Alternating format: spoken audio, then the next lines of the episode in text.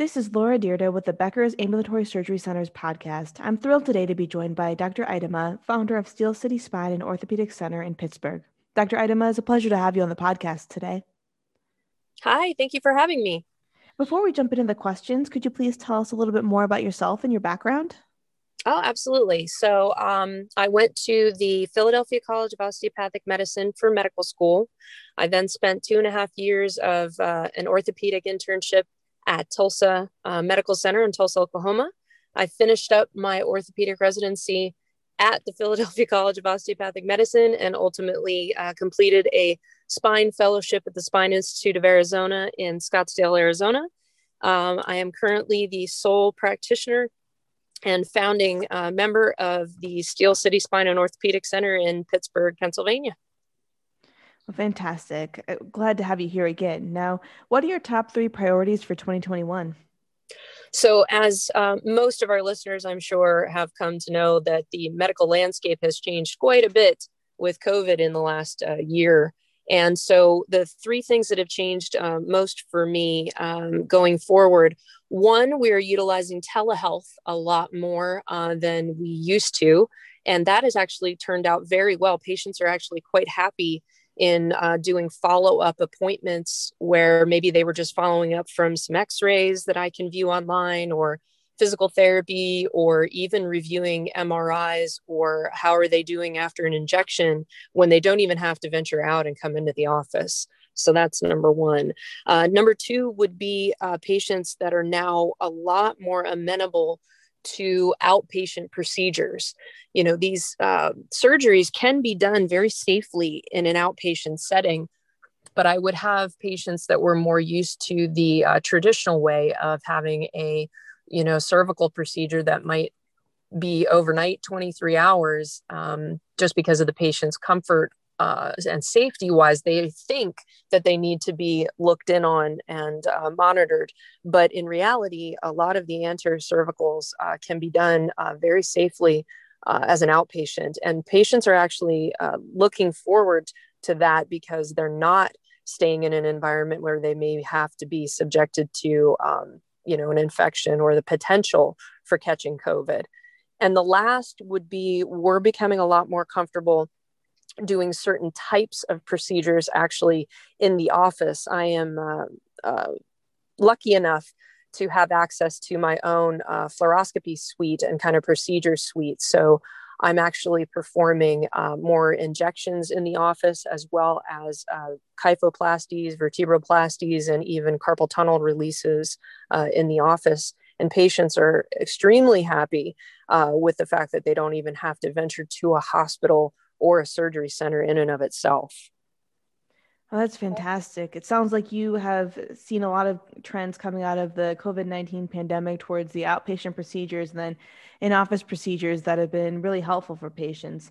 Are you seeing um, a volume resume as it normally would have before the pandemic, or how are you seeing your volumes today versus what they would have been a year ago? I think surgery wise, uh, you know, as far as spine is concerned, people still want their surgeries because there's nothing uh, similar to, to nerve type of pain to try and deal with. So, as long as our elective cases haven't been locked down, we've actually been seeing a pretty good volume. Um, in the office, uh, patients actually coming into the office has been a little bit lower, but our volume has still been high, again, because we can offer that telehealth that you don't have to venture in just to say, hey, I didn't feel much better with that physical therapy or the medications that we tried. Can we proceed to an MRI? That makes sense. Thank you so much for going through that with us. Now, how do you see the spine and ASC industry changing over the next three years? I would say, as um, we were forced to adapt uh, in this situation, um, people are going to find out that things can be done um, in a different way than what was traditional or, or expected. I think we're going to be seeing a lot more outpatient procedures. I think we're going to be seeing that patients actually prefer, hey, can you do this in the office or can you do this in a surgical suite rather than um, me having to go to a hospital and be subjected to uh, the potential for not only you know COVID because we're t- you're treating COVID patients, but other infections that can be possible when you're doing surgery next to a bowel case patient, uh, et cetera. So I have a feeling that the landscape of what was uh, acceptable or even thought of as, um, dare I say, tr- revolutionary. Oh my gosh, that person's doing this as an outpatient or as a minimally invasive procedure, and the patient's going home is now potentially going to become more mainstream and and potentially standard of care eh, over the next you know two to three years as we continue to adapt to this new environment. Got it. That makes sense. What are you most excited about today and what makes you nervous? I actually delving into these procedures to be done more often in the office is is exciting to me because I don't have to necessarily uh, share with another person. You know, we don't always have the benefit of having a, a, block time at the at the hospital. You know, maybe I have half a day that's technically my block time, but I have to wait for somebody in front of me. Now for these procedures, I can pick a day and a time where, hey, I'm just going to do you know six or seven of these and just knock them out all in one day. Um, nervous about.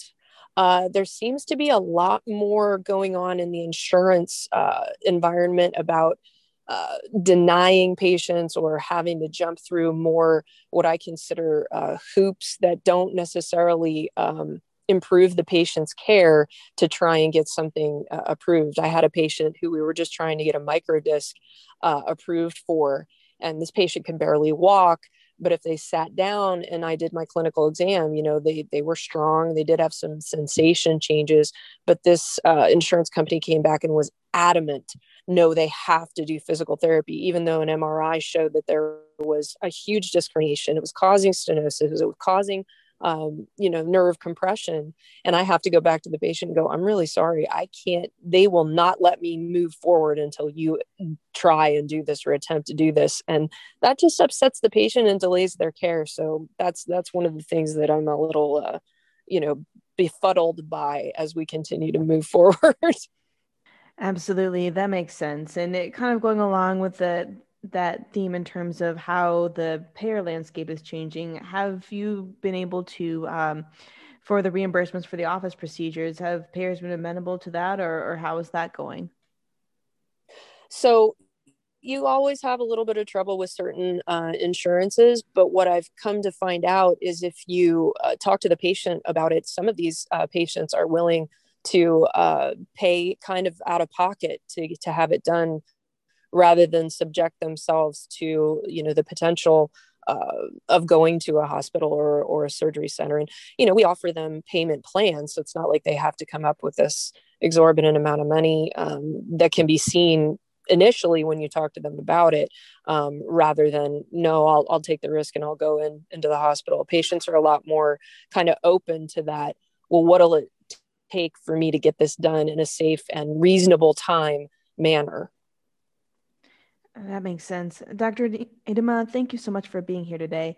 This has been a really great discussion, and I look forward to connecting with you again in the future. Anytime. Thank you for having me.